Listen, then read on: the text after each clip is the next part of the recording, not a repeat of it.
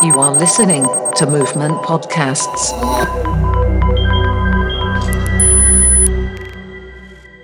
Ακούτε τα podcast του Movement Radio στο πλαίσιο της έκθεσης σύγχρονης τέχνης Πλάσματα 2 Ιωάννινα της στέγης του Ιδρύματος Ωνάση. Η πόλη των Ιωαννίνων, όπως και κάθε πόλη, δεν είναι απλώς ένας τόπος όπου συμβαίνουν γεγονότα. Είναι πολλά πράγματα μαζί. Είναι οι αναμνήσεις της, οι σιωπές της, οι μαρτυρίες της, οι αφηγήσεις της, κυρίαρχες και μη, οι άνθρωποι της. Κάθε πόλη ψιθυρίζει το παρελθόν, το παρόν και το μέλλον της. Το ερώτημα είναι, ακούμε αυτούς τους ψιθύρους; Movement Radio Podcasts, Πλάσματα 2 Ιωάννινα, τη στέγη του Ιδρύματος Ωνάση. Ο Νίκος Αναστασόπουλος είναι επίκουρος καθηγητής νεότερης ιστορίας στο Πανεπιστήμιο Ιωαννίνων. Με τον κύριο Αναστασόπουλο συζητάμε για την περίοδο του Μεσοπολέμου στα Γιάννενα, για τις προκλήσεις της επόμενης μέρας μετά την απελευθέρωση των Ιωαννίνων, για τα γεγονότα που καθόρισαν την πόλη, για το φαινόμενο της ληστείας, για την καθημερινότητα των γενιωτών της εποχής εκείνης. Κύριε Αναστασόπουλε, χαιρόμαστε που είστε μαζί μας. Και εγώ χαίρομαι πολύ, κυρία Αγγέλη. Η απελευθέρωση των Ιωαννίνων έρχεται το 1913. Από την επομένη κιόλας, η πόλη προσπαθεί να μπει σε μια τροχιά εξευρωπαϊσμού. Πώς γίνεται αυτό, αυτό που αρχικά πρέπει να πούμε είναι ότι η πόλη των Ιωαννίνων εντάχθηκε στο ελληνικό κράτος το 1913, στις 21 Φεβρουαρίου του 1913. Αυτό βεβαίως δεν σημαίνει μία τομή αυτόματα. Δηλαδή οι πολίτες των Ιωαννίνων που ζούσαν στις 18 Φεβρουαρίου και οι πολίτες οι ίδιοι στις 25 Φεβρουαρίου δεν άλλαξε κάτι στη συνήθειά τους, βρέθηκαν όμως σε ένα διαφορετικό κράτος. Άρα λοιπόν, ξεκινώντας για να απαντήσω στο ερώτημά σας, αυτό που θέλω να πω πρώτα-πρώτα είναι ότι η ένταξη των Ιωαννίνων και της ευρύτερης περιοχής στο ελληνικό κράτος σηματοδότησε αφενός τη μετάβαση από το Οθωμανικό καθεστώς στο εθνικό κράτος και αφετέρου συνέβαλε στη διαμόρφωση ενός κοινωνικού, οικονομικού και πολιτισμικού θα λέγαμε μετασχηματισμού κάτω από το πρίσμα της ιστορικής εξέλιξης. Η Ήπειρος τη συγκεκριμένη περίοδο εξακολουθούσε να διατηρεί τα παραδοσιακά σχήματα του 19ου αιώνα τα οποία βεβαίως ήταν συνδεδεμένα περισσότερο με τις δομές μιας προβιομηχανικής κοινωνίας με αγροτικό χαρακτήρα. Φαντάζεστε λοιπόν το σοκ που ή έγινε στην τοπική κοινωνία με την αλλαγή του κράτους. Αξίζει να σημειώσουμε ότι πως στην ίδια κατεύθυνση ερμηνείας θα λέγαμε συγκαταλέγονται και τα προβλήματα ενσωμάτωσης της Υπήρου στον εθνικό κορμό κυρίως στο επίπεδο της επιβολής της κρατικής οργάνωσης και των ελληνικών νόμων. Οι διαφορές είναι μεγάλες με το Οθωμανικό κράτος και αυτό θα το δούμε σε κάθε επίπεδο της δημόσιας ζωής. Οφείλω να υπογραμμίσω ότι η απελευθέρωση των Ιωαννίνων και της Υπήρου δημιούργησε την ανάγκη για τη διοικητική και θεσμική οργάνωση των νέων χωρών. Έτσι λοιπόν, γι' αυτό και δημιουργήθηκε η Γενική Διοίκηση των ενυπήρω υπό του ελληνικού κράτους κατεχομένων χωρών με έδρα τα Ιωάννινα και πρώτο Γενικό Διοικητή τον Γεώργιο Χριστάκη Ζωγράφο, ο οποίος είχε να αντιμετωπίσει συνθήκες ιδιαίτερα δυσχερείς.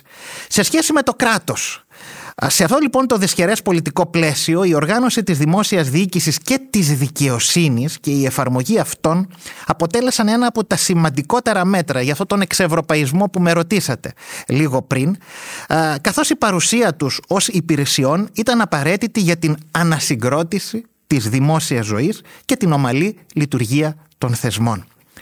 Μάλιστα, τα πρώτα τρία τμήματα που συστάθηκαν από τη Γενική Διοίκηση και νομίζω δείχνουν και τον προσανατολισμό του ελληνικού κράτους ήταν τα τμήματα του διοικητικού, νομίζω αντιλαμβανόμαστε όλοι γιατί, του δικαστικού και αυτό της περιθάλψεως και σποράς όπως ονομαζόταν. Η περίθαλψη δηλαδή ταυτίζεται με την υγεία.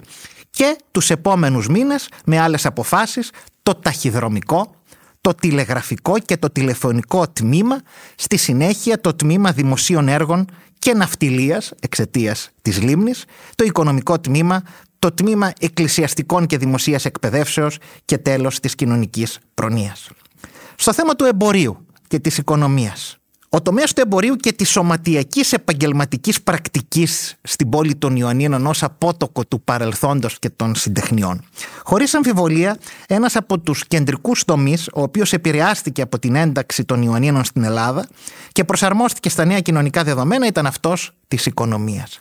Έτσι λοιπόν, με βάση τα δεδομένα αυτά, βασικός διαμορφωτής των οικονομικών εξελίξεων ήταν ο τομέας του εμπορίου, ο οποίος αποτέλεσε στοιχείο μελέτης της πορείας των οικονομικών στοιχείων. Άλλωστε, η Ήπειρος και ιδιαίτερα η πόλη των Ιωαννίνων ως εμπορικό κέντρο παρέχουν την ευκαιρία διεύρυνσης αυτής της εμπορικής και κατ' επέκταση συντεχνιακής μεθόδου πλέον σωματιακής ως φαινομένου το οποίο συνδέεται με τους ντόπιους κοινωνικούς μετασχηματισμούς. Ήταν μια δυναμική αυτή η οποία άνθησε στα Γιάννενα του Μεσοπολέμου, αντικατρόπτρισε τις τάσεις της εποχής και την κατέκτησε ως ένα μέσο επιτυχέστερης λειτουργίας των επαγγελματικών πρακτικών. Με δύο λόγια. Στο διάστημα του Μεσοπολέμου η πόλη προσπαθεί να μεταλλαχθεί από μια Οθωμανική πόλη σε μια σύγχρονη πόλη του 20ου αιώνα. Υπάρχουν προβλήματα σε αυτή τη μετάβαση. Η πόλη χάνει έναν ρόλο που είχε κατά το παρελθόν. Είναι πλέον ένα επαρχιακό διοικητικό κέντρο. Το εμπόριο και η οικονομία φθήνει, είναι χαρακτηριστικός ο οικονομικός μαρασμός στη δεκαετία του 20. Ωστόσο όμως στη δεκαετία του 30 υπάρχει μια σχετική ανάκαμψη. Οπότε, τι σημαίνει Μεσοπόλεμος για τα Γιάννενα, ποια είναι τα γεγονότα που καθορίζουν την πόλη; Τα Γιάννενα είναι μια σημαντική πόλη της Ελλάδας στο βορειοδυτικό σημείο μετά τους Βαλκανικούς πολέμους και ό,τι σημαίνει Μεσοπόλεμος για την υπόλοιπη Ελλάδα σημαίνει αν πολλής και για την πόλη των Ιωαννίνων σε μία μικρογραφία θα λέγαμε.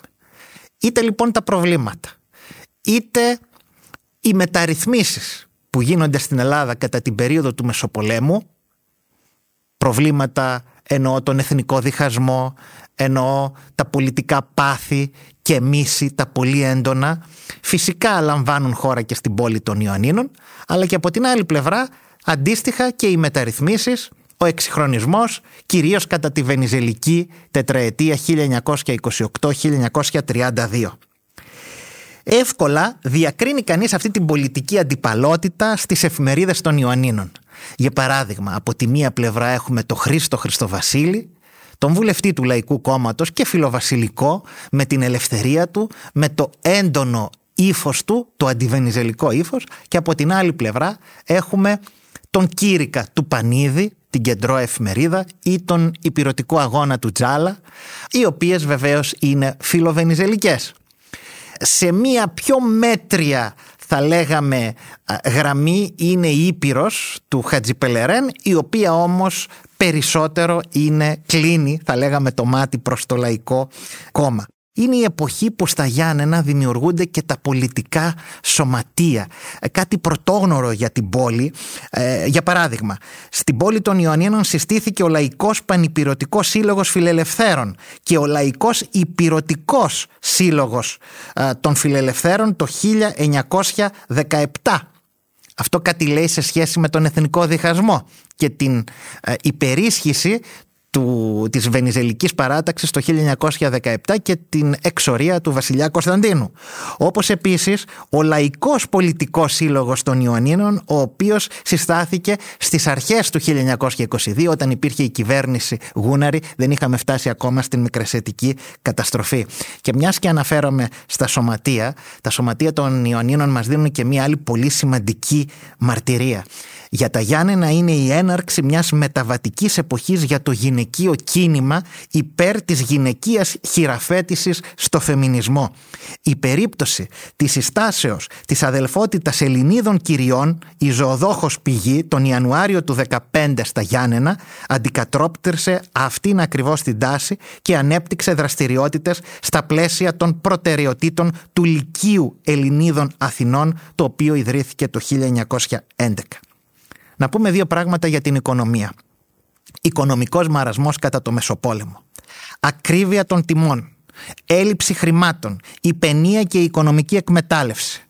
Είναι χαρακτηριστικό ότι ιδιαίτερα το καλοκαίρι του 1919 η ακρίβεια είχε λάβει μεγάλες διαστάσεις στην πόλη των Ιωνίνων και κατά τον Ιωάννη Νικολαίδη στο έργο του «Τα Γιάννενα του Μεσοπολέμου» η διακίνηση των τροφίμων ρυθμιζόταν από τους μαυραγορείτες.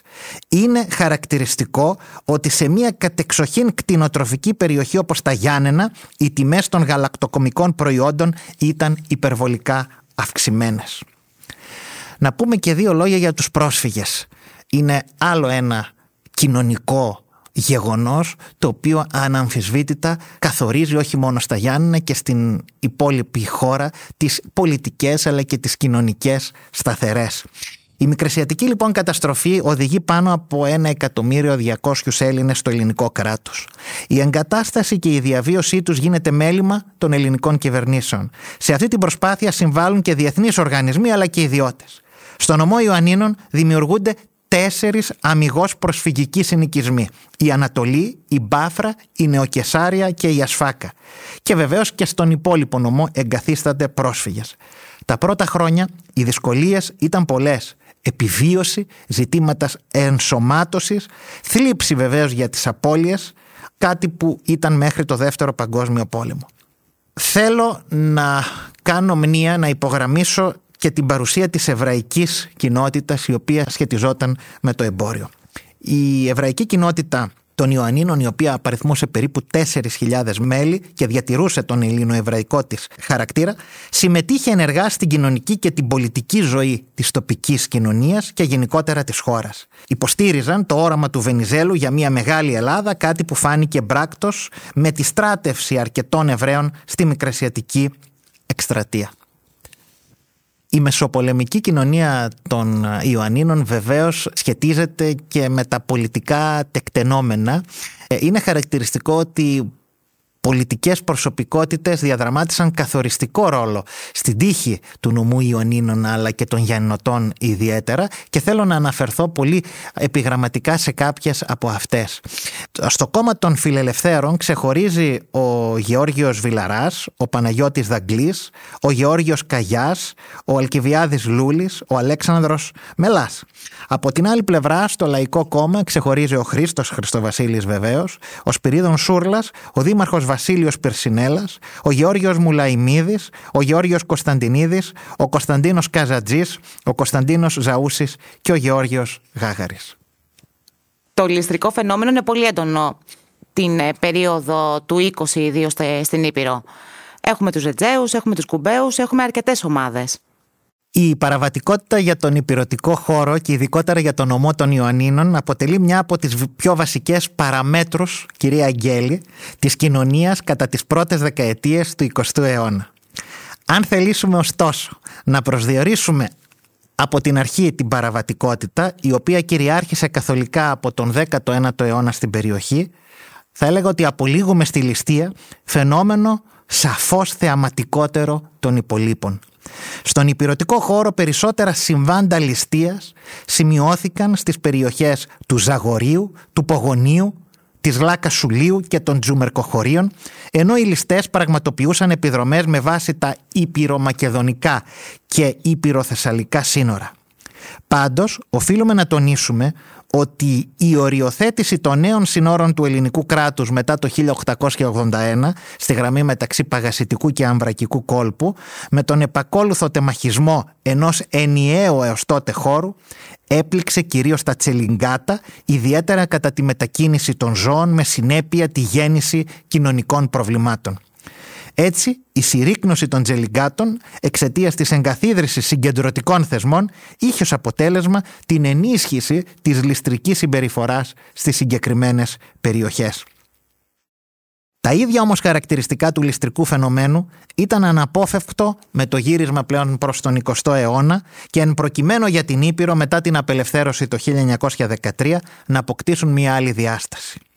Μιλάω δηλαδή για την ένταξη της ληστείας στις πραγματικότητες της εποχής, καθώς αυτή συνδέθηκε περισσότερο με τις παραβατικές πράξεις του σύγχρονου ποινικού δικαίου, ενώ αναδείχθηκε και μία διάθεση θα λέγαμε παραγοντισμού από την πλευρά των ληστών, η οποία αφορούσε πολιτικές σκοπιμότητες. Είναι χαρακτηριστικό ότι η ληστεία κατά τον 19ο αιώνα είχε περισσότερο κοινωνικά χαρακτηριστικά. Ήταν δηλαδή ο ληστής και λίγο ρομπέν των δασών. Όσο περνάμε όμως κατά τον 20ο αιώνα, η ληστεία αλλάζει χαρακτήρα και εντάσσεται στις παραβατικότητες της εποχής. Στην περίπτωσή μας, το παράδειγμα της Υπήρου αντικατόπτυσε αυτές τις εκφράσεις της ληστρικής δραστηριότητας, καθώς τα πολύμορφα χαρακτηριστικά των κρουσμάτων εκφράζουν μια ευρύτερη κοινωνική πραγματικότητα και μια σύνδεση με τα Οθωμανικά δεδομένα.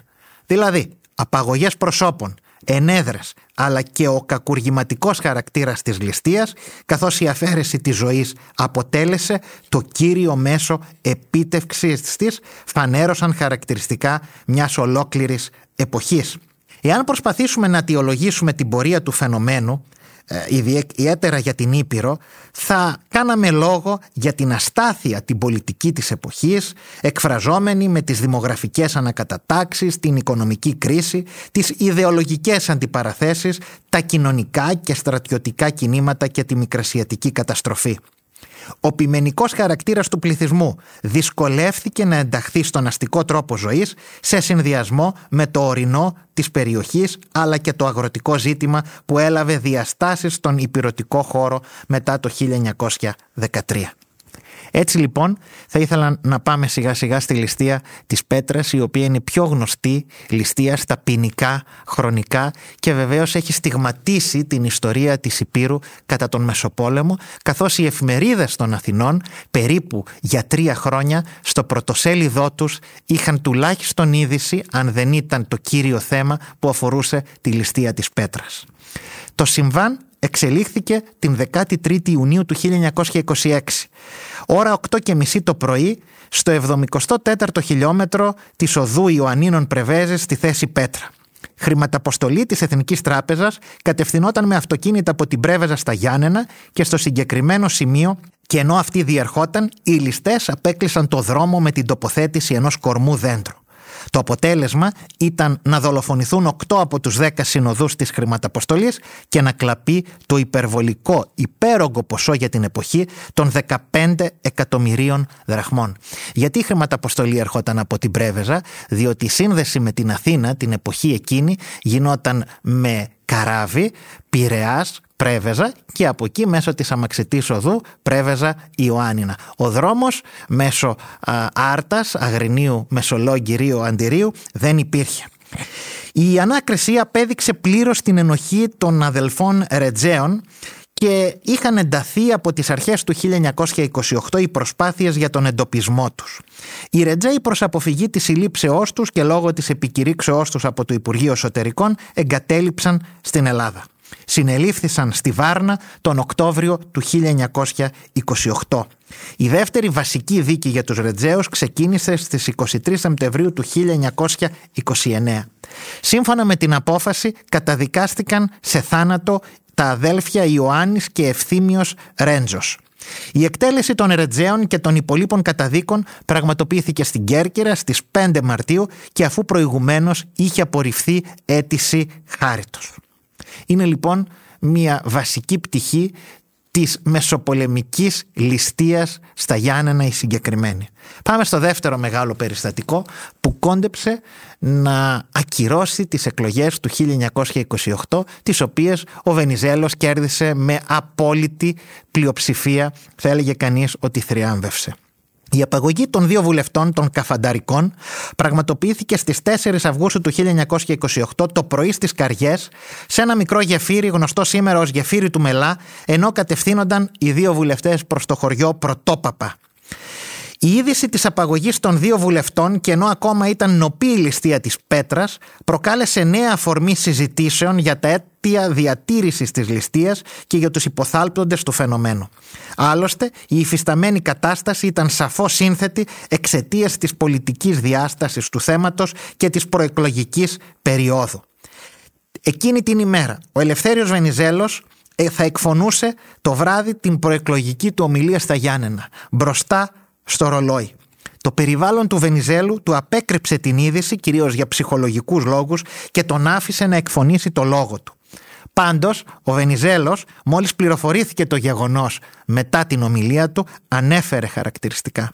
Εάν εντός ολίγου χρόνου δεν δυνηθώ να αποκαταστήσω την ασφάλεια της Υπήρου, θα θεωρήσω το πρόγραμμά μου αποτυχών, έστω και αν επιτύχει εις τα άλλα του σημεία και θα παρετηθώ. Η υπόθεση της απαγωγής εξελίχθηκε με την απελευθέρωση του Μιλωνά τρεις ημέρες μετά την απαγωγή και την ανάληψη της ευθύνης από αυτόν τη συγκέντρωση των απαιτούμενων χρημάτων. Κοντολογείς οι Κουμπέοι συνελήφθησαν στο Δέλβινο τον Νοέμβριο του 1928 όπου διέμεναν από την αλβανική αστυνομία και μεταφέρθηκαν στην Κέρκυρα. Η δεύτερη δίκη πραγματοποιήθηκε στο Κακουριοδικείο στην Αθήνα. Σύμφωνα με την απόφαση του δικαστηρίου, η εκτέλεσή τους πραγματοποιήθηκε στις 27 Φεβρουαρίου του 1930 το απόγευμα στο Γουδί. Η εκτέλεση των κουμπέων, όπως και των Ρετζέων, σηματοδότησε την έναρξη της φθήνουσας πορείας των ληστρικών συμπεριφορών αλλά και την κατάρρευση του συμβολικού τους χαρακτήρα, τον οποίον είχαν αποκτήσει ως ένα είδος ληστρικού μυθεύματος και ηρωισμού. Ταυτόχρονα αυτές οι δύο εκτελέσεις αποτέλεσαν και τη σταδιακή λύτρωση του κράτους στο κοινό αίσθημα των υπηρωτών που τόσο είχε κατηγορηθεί από αυτούς στο παρελθόν. Πώς θα περιγράφατε έναν Γιαννιώτη που ζούσε την περίοδο του Μεσοπολέμου; Ποια ήταν η καθημερινότητά του; Η καθημερινότητα ενός μέσου Γιαννιώτη πολίτη κατά το Μεσοπόλεμο δεν διέφερε πολύ από την καθημερινότητα ενός άλλου πολίτη σε άλλη μία επαρχιακή πόλη της Ελλάδας. Βεβαίως προσαρμοζόταν στα χαρακτηριστικά της περιοχής.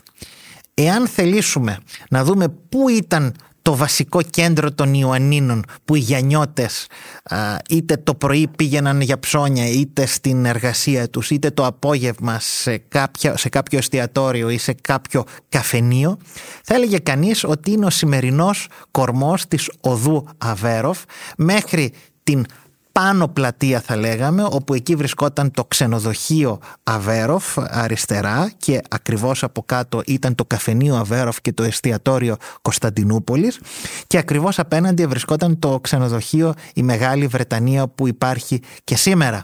Βασικά σημεία των Ιωαννίνων όπου οι Γιαννιώτες απολάμβαναν τον καφέ τους είναι η περιοχή του σημερινού Γυαλί Καφενέ, του Κουραμπά, η παραλίμνιος περιοχή και της Καλούτσιανης. Αναμφισβήτητα ο πυρήνας της πόλης ήταν τα σημεία που βρίσκονταν οι ξενοδοχειακές επιχειρήσεις. Ε, Δεσπόζη, το ξενοδοχείο Αβέροφ, το Μητρόπολης, το Ήλιον Παλάς και η Μεγάλη Βρετανία. Ε, βεβαίως, αν δούμε και στον τύπο της εποχής, το Αβέροφ προβάλλεται ως το μέγα ξενοδοχείο των Ιωαννίνων και ως το μεγαλύτερο και το ευρυχωρότερο από όλα τα υπόλοιπα ξενοδοχεία της πόλης. Ποια ήταν τα εστιατόρια της πόλης; Αυτά στεγάζονταν σε κεντρικά σημεία και ιδιαίτερα στην κεντρική πλατεία. Ξεχώριζε το εστιατόριο Αβέροφ των αδελφών Πετσαλίτη. Επίσης, το εστιατόριο Κωνσταντινούπολης βρισκόταν στο ισόγειο του ξενοδοχείου Αβέροφ Θέλω να κάνω μνήα στο εστιατόριο Κουραμπάς, το οποίο βρισκόταν εκτός του οικισμού της πόλης, λίγο βορειότερα, σε μια περιοχή που θεωρούνταν εξοχική και σερβίριζε καθεκάστην Κυριακή Πατσά. Εντοπίζεται και το εστιατόριο Κυραφροσύνη στην περιοχή της Λίμνης. Τα καφενεία της πόλης των Ιωαννίνων είναι πάρα πολλά.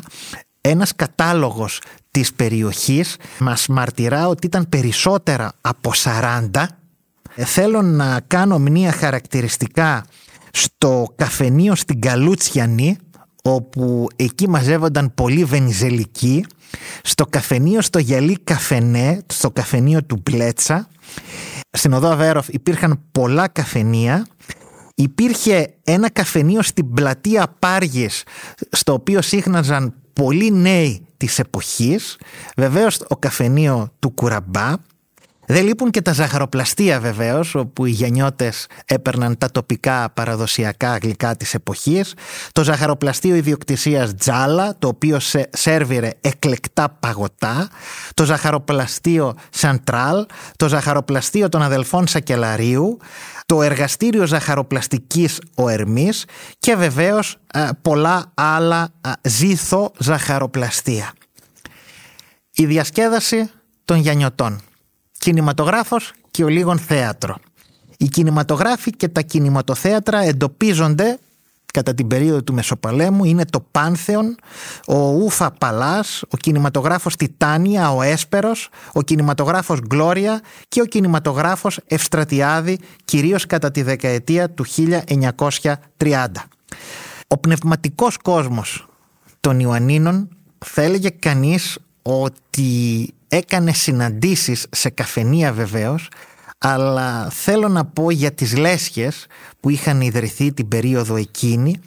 Έτσι λοιπόν ήδη από το 1914 υπάρχουν διαργασίες για την συγκέντρωση των λογοτεχνών, των λογίων και φίλων των γραμμάτων που γινόταν στο σπίτι του Χριστοβασίλη και από εκεί και μετά η ίδρυση του Φιλολογικού Συλλόγου που είχε σκοπό να γίνει το πνευματικό κέντρο της Υπήρου. Ήταν δηλαδή ένας, ένας σύλλογος όπου εκεί οι Γιαννιώτες μπορούσαν να αναπτύξουν τις πνευματικές τους δραστηριότητες. Σας ευχαριστούμε πολύ. Και εγώ ευχαριστώ πολύ. Movement Radio Podcasts. Πλάσματα 2 Ιωάννινα. Τη στέγη του Ιδρύματος Ωνάση.